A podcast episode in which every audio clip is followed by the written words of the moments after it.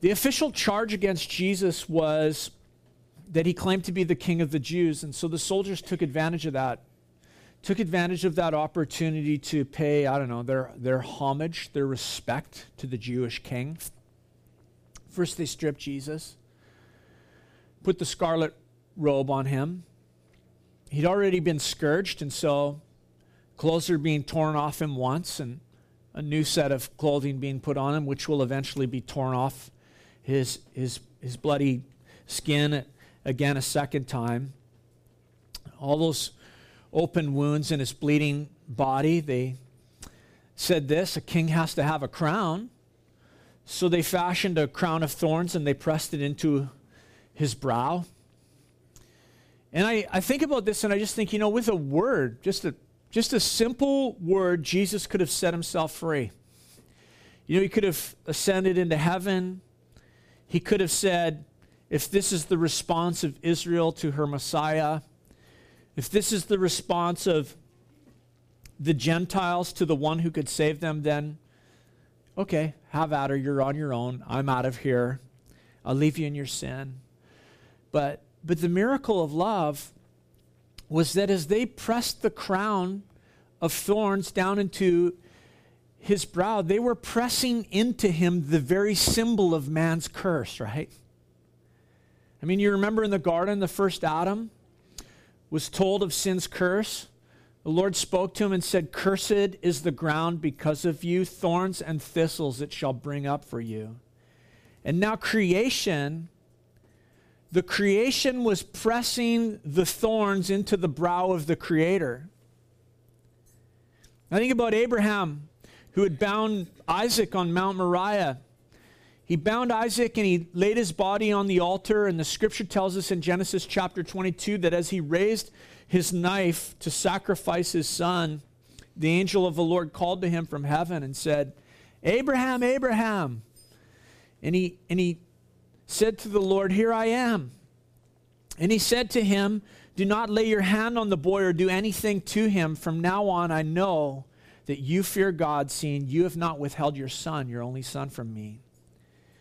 And Genesis 22 tells us that Abraham lifted his eyes and he looked behind him, and there, caught in a thicket, was a ram.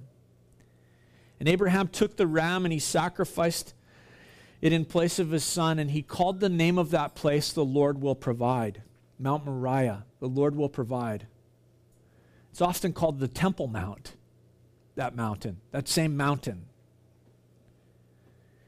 the same place where Abraham had, had sacrificed the ram, and now the Lamb of God is caught in the thicket, the thorns pressed into his brow. Pressing into the brow of God incarnate, really the, the symbol of man's curse, the thorns. The soldiers put in his hand a reed as a scepter. They bowed before him in mockery, hailing the king of the Jews. They spat on him. They took the reed and they, they hit him in the head with it. And when they had finished their jest, they, they tore the robes off him and all these things off him, and, and they put his clothes back on him and they led him away to be crucified. Now, the Romans um, used crucifixion not only as a way to, to punish their victims, but also as a way to serve as a warning to anyone else, to everyone else.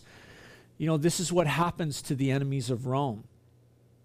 And so what they would do is this is they would perform Roman crucifixions in very public places. This wasn't something that was happening in a private room, an execution, you know, behind closed doors.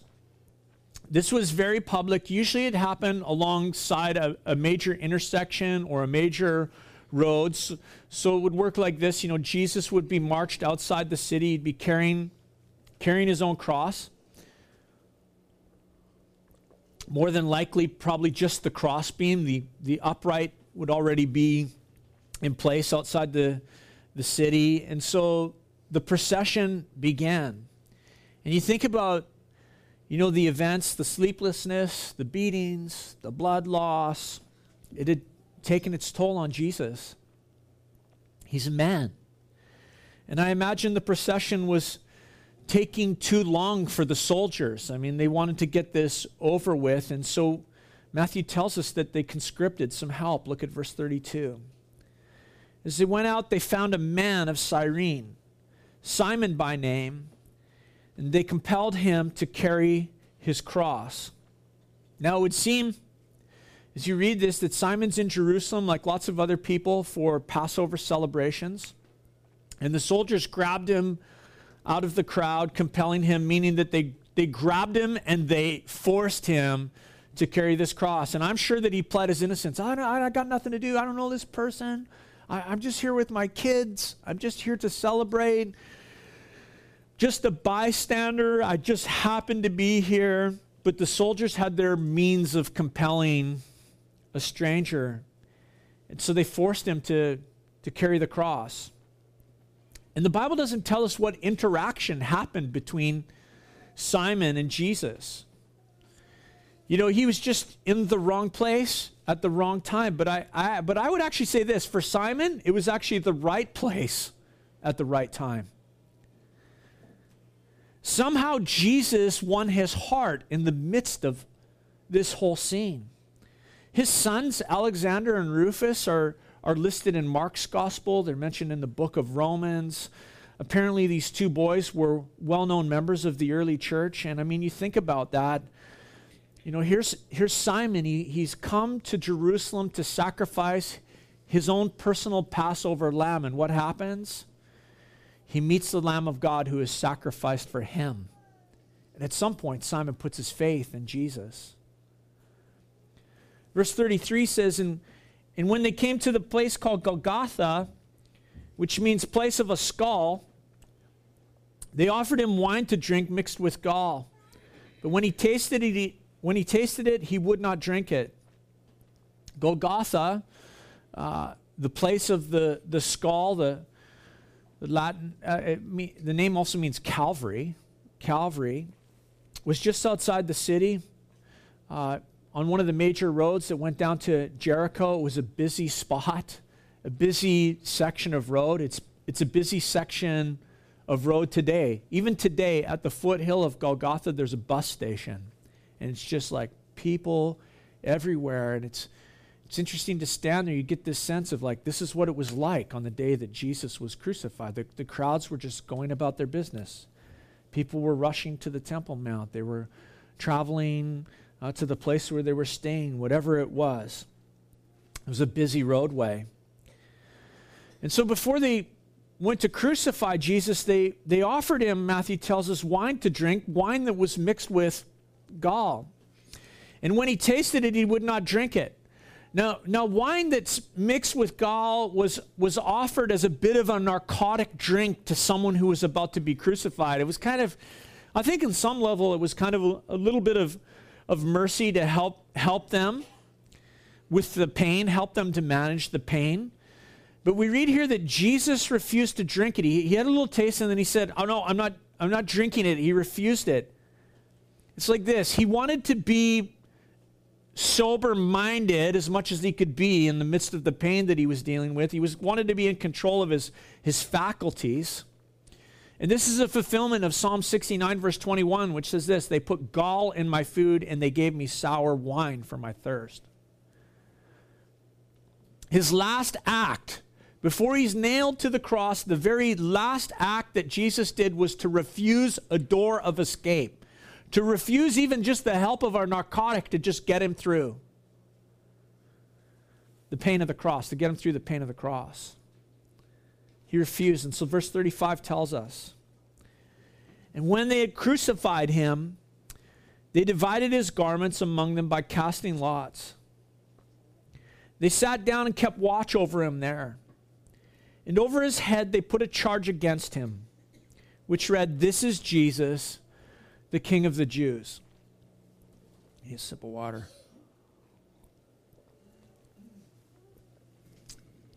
Crucified. They crucified him. Matthew doesn't tell us any details about that. No details mentioned. I mean, it's like the gap that happens between verse 34 and the verse 35 when it says they crucified him I, I guess I guess just thinking about it in Matthew's Matthew's day, you know, people knew what it meant when they said he was crucified. And for Matthew, as he penned, penned the gospel, maybe it's just too sacred to even talk about the details and, and what happened. He can't bring his pen to write it, you know?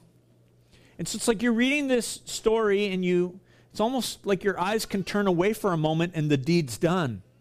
It, there he is. You turn your eyes away for a moment and there stands the cross and the Lord is hanging by nails hammered to that piece of wood, one through each hand, and both of his, and, and another, a third, pinning his two feet to the wood.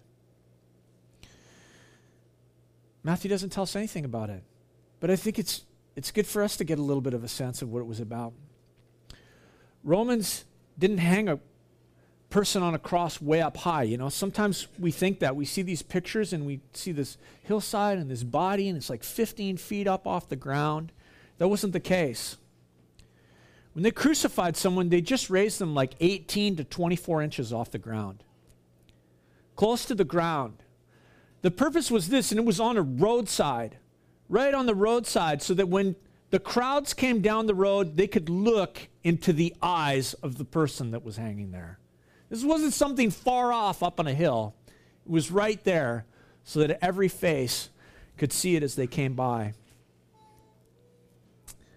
They were crucified actually low enough to the ground so that the dogs could even come and lick their blood as it dripped from their skin. And crucifixion was designed to make death as, as long and as slow and as painful as possible, you know. History actually accounts that, that, that many people, many folks that were crucified lasted days, some upwards of a week hanging on that cross. The baking sun, gasping for breath. The individual would eventually suffocate due to exhaustion Typically, they, die, they died of suffocation due to exhaustion because they were, they were nailed in a way that they were forced, that, that their, the weight of their body was hanging on their arms and pressing on their legs, and it was hard to get your breath. And, and so, to get a breath of air, you'd have to push, push yourself up on that, that nail that's holding your, your feet and, and get a breath of air and then hang there again. And so, it was an exhausting way. Uh, to die. When exhaustion finally set in, the person would just typically suffocate. And you know the story. What would the Romans do when they wanted to speed the process? They just break a person's legs. Because then they couldn't gasp for air. And so this was, you know, not just execution. This was execution by torture, right? In fact, Roman law stated this that a Roman citizen could not be crucified. Rome did not do this to its own citizens unless there was, there was one rule, unless Caesar had instructed it. And so this was a punishment that was reserved for non Romans. The Roman historian Tacitus said this of a crucifixion. He said it's a torture that's only fit for slaves. And so, you know, as you think about these things, I just I just think this that it's that it's significant to remember that, that Jesus did not suffer as a victim of circumstances, he was in control. Jesus said in John 10, verse 18, that no one takes my life from me, but I lay, it, I lay down my own life of my own accord. I lay it down freely. And you know, you think about this, it's, it's just, you think about a cross, it's, it's terrible to be forced to endure such torture, that anyone would ever go through that. But Jesus, on the other hand, freely chose it in submission to the will of the Father. And that's where, you know, we have to see the miracle of his love for us. That it's remarkable. W- words cannot describe this kind of love. And I think that's why it's necessary for us to come and look at the cross, even though it's like, it's not fun. Sometimes you don't even want to read it, and you know maybe you come across it in your quiet time. Or somebody mentioned to me this morning, it's like sometimes you know I'm not even looking forward to some of the Easter stuff because I know we're going to be talking so much about the cross. But it can't be comprehended with words. You have to come and look at the cross, so to speak, and realize what God's done for us. And when you when you think about it, it's, it's like how can how can I ever rightly question God's love for me when I consider what Jesus Christ did for each one of us? He, he's gone to the most extreme length to demonstrate his love for you. He gave up his life and in the most brutal of fashions. Matthew tells us that the, that the soldiers cast lots to divide up his garments. That was part of their reward in an execution. They would, they would get the loot. And they gambled for his clothing, fulfilling Psalm 22, verse 18, that says, They divide my garments among them, and for my clothing they cast lots. Over his head they placed the charge This is Jesus, King of the Jews. The other Gospels tell us that the Jewish leaders didn't approve of what Pilate had, had written, and they tried to have him take down that sign, but he said, What I've written, I have written. The written charge, when they would write a charge for someone that was to be crucified, typically that charge was carried before the prisoner as their procession was made towards the crucifixion. Sometimes they would hang it around the person's neck and then it would be fixed to the cross and, you know, proclaiming why this person had been crucified and just reinforcing the, the deterrent effect of seeing someone crucified. There's the charge, and the public sees it, and they don't want anything to do with that. Verse 38 goes on, and Matthew tells us Then two robbers were crucified with him, one on the right and one on the left. And those who passed by derided him, wagging their heads and saying, you who would destroy the temple and rebuild it in three days, save yourself. If you are the Son of God, come down from the cross. So also the chief priests and the scribes and the elders mocked him, saying, He saved others, he cannot save himself. He is the King of Israel. Let him come down now from the cross, and we will believe in him. He trusts in God. Let God deliver him now, if he desires him. For he said, I am the Son of God. And the robbers who were crucified with him also reviled him in the same way. Now, I just think, you know, you might understand the, the mockery and the reviling of, of the crowds that were just passing by on the road. I imagine hundreds of people throughout the time, probably thousands of people throughout the time that Jesus was hanging there were, were walking by.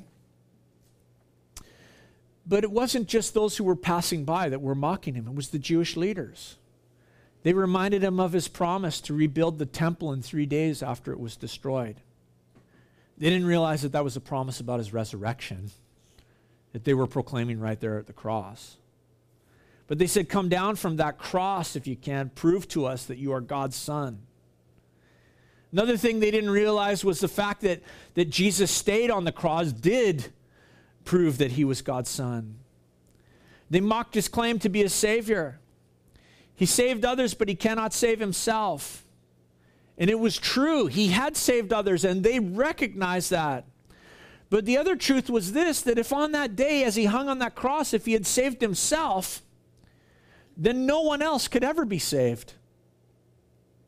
He did not come to save his life, but to give his life, the scripture says, as a ransom for sinners. And so it's not because he could not. He didn't save himself because he would not.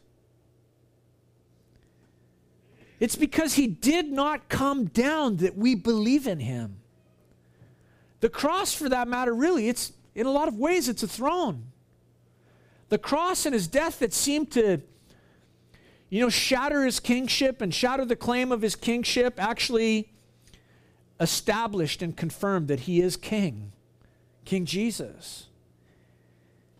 And we have to know this about the cross that Jesus could have come down. Jesus could have come down and saved himself, but if he had saved himself, then he could not save you. And that's why the cross is a, is a miracle of his love for us. The cross is a miracle of his love because Jesus was not the victim, but he was the victor as he hung there. He couldn't come down. Or, sorry, he could have come down, but he would not come down because, this, as we know, there's nothing that can atone for our, our sin, nothing but the blood of Jesus. And so we read on, it says this in verse 45. Now, from the sixth hour, there was darkness over the land until the ninth hour, the sixth hour, that's noon. From noon till three o'clock. And when you do the math, Jesus was, in all the Gospels, Jesus was crucified about nine o'clock in the morning. It's kind of incredible. All the events that you consider just going on throughout the night and him coming to Pilate. It was probably first thing in the morning, 5 or 6 a.m., and he's crucified at 9. And from 9 till noon, he hung on that cross, and there was light. It was probably a nice day like today. The sun was shining. But at noon, after he had been there for three hours, a darkness came over the earth. In fact, the Greek language is very specific. The original text for our Bibles telling us that it's over the entire earth. There's actually historical, non biblical accounts that speak of the darkness that came over the earth at that point in time. And it's like no human eyes were to gaze on the Lord's final hours. No human eyes were to gaze upon that, you know. And what I would say is it's just like we cannot comprehend what Jesus was enduring at that time. You remember the Passover in Egypt? One of the things that preceded the Passover was that darkness came over the land of Egypt for three days, and then the Passover happened. And now here we are in our New Testament accounts, and there's three hours of darkness before the Lamb of God is slain for the sins of the world, or as he's slain for the sins of the world. Darkness. At his birth, there was what in the sky, in the, in the heavens? A star, a light shone upon Bethlehem, pointing the way to the, the manger, leading wise men in darkness. That was at his birth, light shone. But at his death, darkness covered the earth. Because when a, when a man rejects the light of the world, darkness covers his own world, covers his own life. You know, when you put the gospel accounts together and what all the different writers tell us, we, we see that Jesus spoke at least three times before that darkness fell. He, he spoke from the cross at least three times before that darkness came over the earth. In regards to those who mocked, mocked him, he said this Father, forgive their sins. They know not what they do. He said, Father, I want you to note that. He said, Father, forgive them. They know not what they do. He spoke to the thief that had mocked him, became repentant. That thief who hung on the cross beside him, and Jesus said to him, Today you'll be with me in paradise. And the third time we see that Jesus spoke was to the Apostle John. And it was regards to his mother, Mary. He asked John, he commanded John to care for his, his mother. And so three times Jesus spoke in the light, but when darkness came, he was silent for those three hours. Nothing's recorded that he spoke. And after three hours, the darkness left, and then Jesus cried out after that darkness. Look at verse 46. About the ninth hour, Jesus cried out with a loud voice, saying, Eli, Eli, Lama Sabachthani. That is, My God, my God, why have you forsaken me? And some of the bystanders hearing it said, This man is calling Elijah. And one of them at once ran and took a sponge and filled it with sour wine. Psalm 69, verse 21 prophesies that. Filled it with sour wine and put it on a reed and gave it to him to drink. But the others said, Wait, let us see whether Elijah will come and save him. I think, what? I mean, I don't know how they came up with this. Those who were watching thought Jesus was calling Elijah. They didn't understand him. If they would have listened closer, they would have known that he was quoting from Psalm 22, verse 1 My God, my God, why have you forsaken me? You know, every other time that Jesus addressed God, every time in the Gospels, he addressed him as Father, Abba. Even as he hung earlier on the cross, Father, forgive them. They know not what they do. But this time, for the first time from, from the cross after the darkness, he spoke to God from a distance, not his Father. He said, My God, my God. You see, the truth is this is that the Father cannot look upon sin. And Jesus, Jesus bore our sin, but 2 Corinthians 5.21 tells us this actually that, that Jesus not only bore our sin, but he became sin for us. That he who knew no sin was made sin for us, that we might become the righteousness of God. The Father, unable to behold sin or look upon evil or to look upon iniquity, had no choice but to turn his back on the Son, to turn his back on his Son Jesus. And Jesus felt the agony of that isolation. And that's that cry My God, my God, why have you forsaken me? And for our sake, he made him who knew no sin to be sin, that we might become the righteousness of God. I came across this quote in my studies, and it, I just love it. It says this Was he scourged?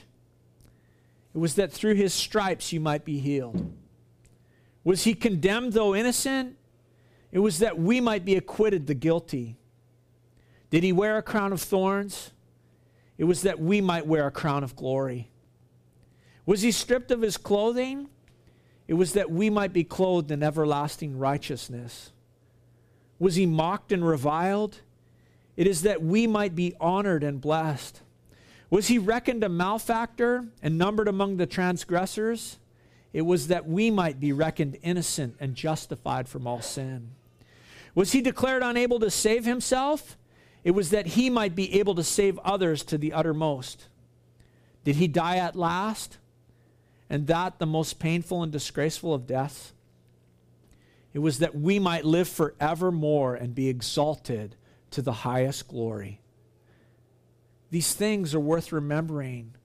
The very key to our peace is the right apprehension of the sufferings of Christ. These things, as terrible as they are, are the key to us finding peace and salvation through the Lord. And so we read this in verse 50. It says, and Jesus cried out again with a loud voice, and he yielded up his spirit. I love that, a loud cry. I mean, it sounds tragic, but the truth is this is that a victim of crucifixion typically died of exhaustion, suffocation. And this cry, this loud cry from Jesus, was evidence to the fact that there was still vitality in him. There was life in him. He was not a victim, he was a servant. Not a victim, but a volunteer of the Father's will. Not a victim, but a victor. As he said, no man took his life from him, he laid it down of his own accord. And Matthew tells us he yielded his spirit. That literally means this literally it means to say that he yielded, yielded his spirit means that he sent his spirit away. I like the old King James Version. It says this that he gave up the ghost. That's pretty cool. That's pretty cool. He bid it depart. Imagine that. Jesus bid his spirit depart, and it departed. No one took his life. Death did not take his spirit, he gave it up. He gave it up, and, and he's not a victim of death, but he's the victor over death. Jesus died not because he was crucified. You know, we should never think that actually. Jesus died because he was crucified. No, Jesus died because he gave up his life, because he chose to. The Lord and Master over death and sin.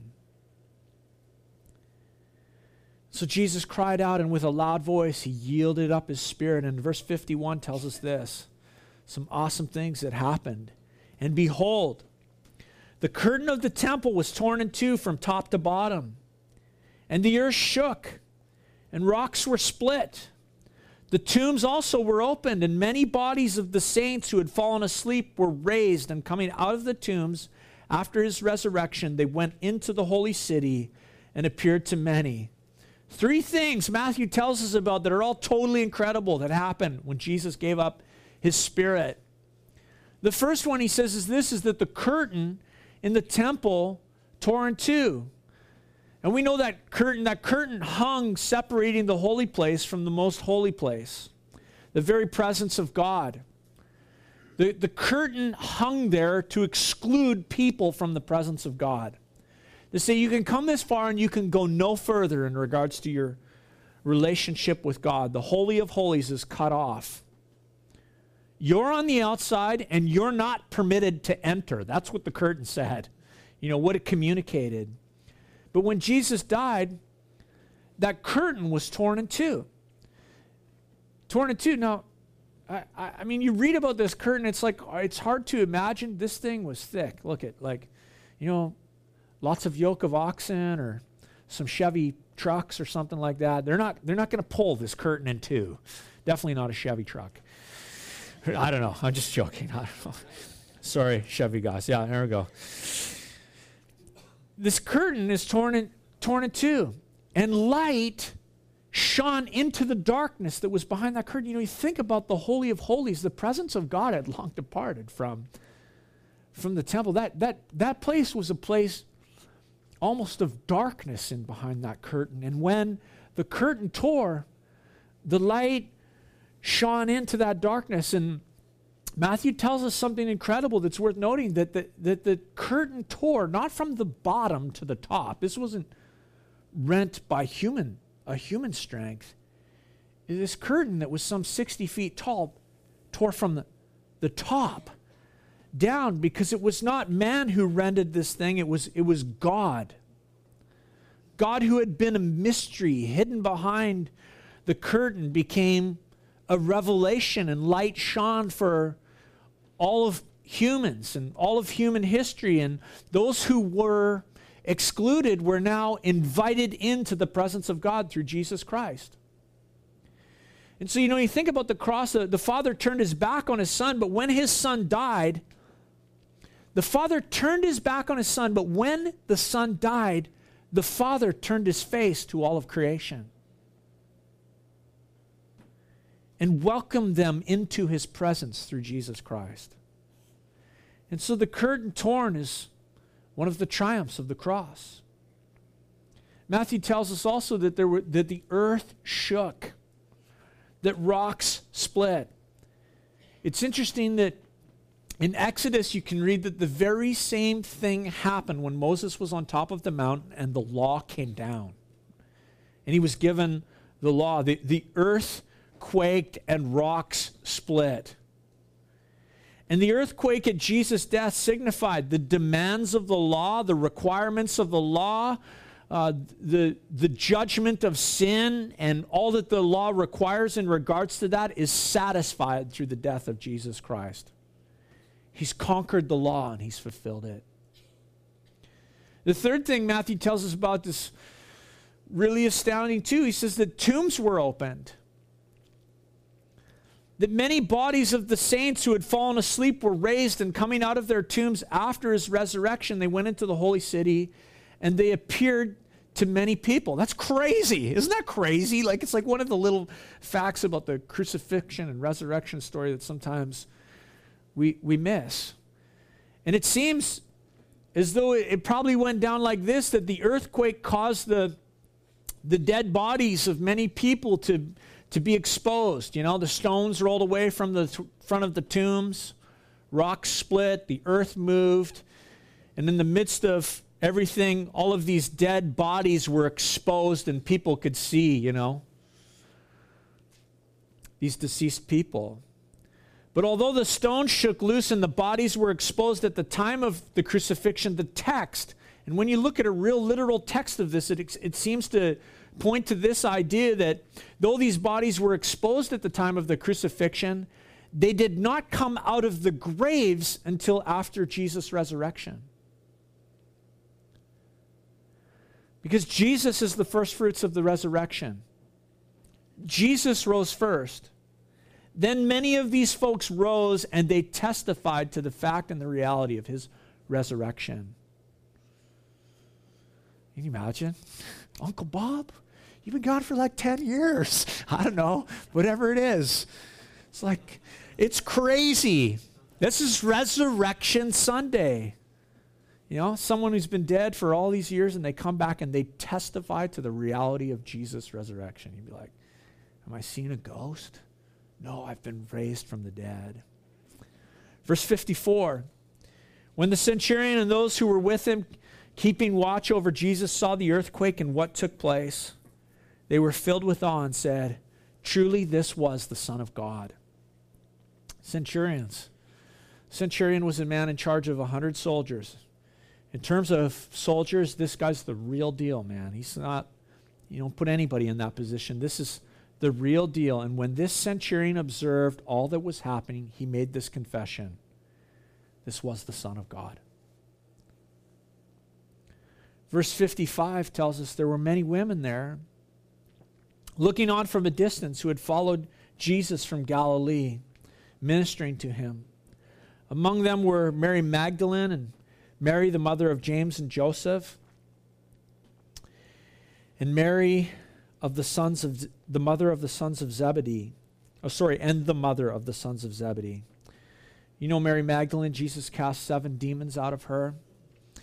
Uh, the mother of the sons of Zebedee was Salome. And you remember she was the woman who came with her two boys, James and John, to Jesus and requested that her two sons be at his right and at his left when he came into his kingdom. You remember that?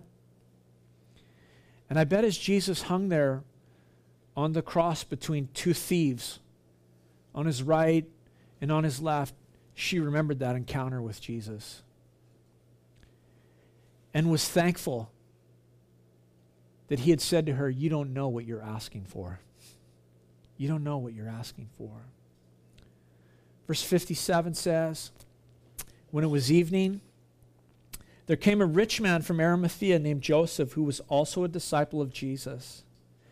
He went to Pilate and asked for the body of Jesus. Then Pilate ordered it to be given to him, and Joseph took the body and he wrapped it in, a clean, in clean linen, in a clean linen shroud, and laid it in his own new tomb, which he had cut in the rock. And he rolled a great stone to the entrance of the tomb and went away. Mary Magdalene and the other Mary were there, sitting opposite the tomb. It's interesting that here's Joseph of Arimathea comes at his death. There was a Joseph at his birth, uh, helping to raise him, helping him as a, a young child, and there was a Joseph at his death to help bury him. The other Gospels tell us that Nicodemus was there with him as well. And, and, they're interesting characters because they were, they were like secret followers of Jesus. They were amongst of the Pharisees and the council. They were those who were had hearts for Jesus in, in the midst of that group. And you know, it's interesting how they just shine in, in this story. That these secret disciples are the ones who really shone when thing were, things where they're at their darkest. And it's true, you know, often those who follow Jesus, sometimes the, those that are the, the quiet, unknown ones, are the strongest. You know, the, the 11 are gone. We don't know where they are. But here's Joseph and Nicodemus serving in the midst of this incredible time. And they would have done this by participating in this, they would have defiled themselves. They wouldn't have been able to participate in the Passover because of this touching of the dead body of Jesus. And so they defiled themselves in their, their love for Jesus. Verse 62 The next day, that is the day of preparation, the chief priests and the Pharisees gathered before Pilate and said, Sir, we remember how that impostor said while he was still alive, After three days I will rise. Therefore, Order the tomb to be made secure until the third day, lest his disciples go and steal him away and tell the people he has risen from the dead. And the last fraud will be worse than the first. Pilate said to them, You have a guard of soldiers. Go, make it as secure as you can. So they went and made the tomb secure by sealing the stone and setting a guard. You know, it's amazing that in terms of Jesus' friends and his followers, it's like no one remembered the promise of the resurrection. But his enemies did. His enemies knew that he had clearly said, After three days, I will rise from the dead. And the key word in this whole section, this last little section of this chapter, is the word secure. We've got to secure the tomb. We've got to make sure that there's no fraud and there's no deception and there's no trickery in the midst of this whole thing. We got to make sure that that body stays in that tomb until after the third day. And so Pilate gave them a guard of soldiers. That's four to 16 soldiers to stand in, front of that tomb. They would lay down their lives before they would let anyone in there. They also sealed the tomb. Uh, put that seal of Rome on the tomb, and it was death if you broke that seal outside of uh, the permission of Rome. And so you, there's the tomb. It's, it's secure. And when you think about it, it's like the enemies of, of Jesus just help secure evidence for the resurrection. I mean, they, they, were, they were working for Jesus and they didn't even know it. They unwittingly were providing the most complete evidence for the truth of the resurrection. You know, when you think about it, they said, let's make the tomb secure. And they were actually making it possible to prove uh, that there was no deception. There was no deception in regards to his resurrection. Their seal and their guards became the, re- the witness to the fact that Jesus was raised from the dead. Think about secure the tomb. Secure the tomb. Try catching the wind. Secure the tomb, tame the tide. Secure the tomb, stop the sun from rising in the sky. And try and stop Jesus from rising from the dead. Their scheming and their tactics became instruments that demonstrated the glory of God. Don't you love that? Don't you love how God does that with his enemies? I think the father must have laughed. Look at that. Soldiers and a seal. They think they're going to stop my son. You know, as we wrap up this text, the reality is this is that it was Friday, but Sunday was coming. And I always love that in regards to the crucifixion story. It was Friday, but Sunday was coming. You know, as we consider all these things, the thing that's just been impressed upon me all throughout Matthew's gospel and this passion account is the fact that Jesus was in complete and total control of his situation. Not the victim, but a victor. A victor. No one took his life from him. He willingly gave it up because he loves you and he loves me. And he was not willing that any one of us should live in separation from God the Father in a relationship with him. Not the victim, a victor.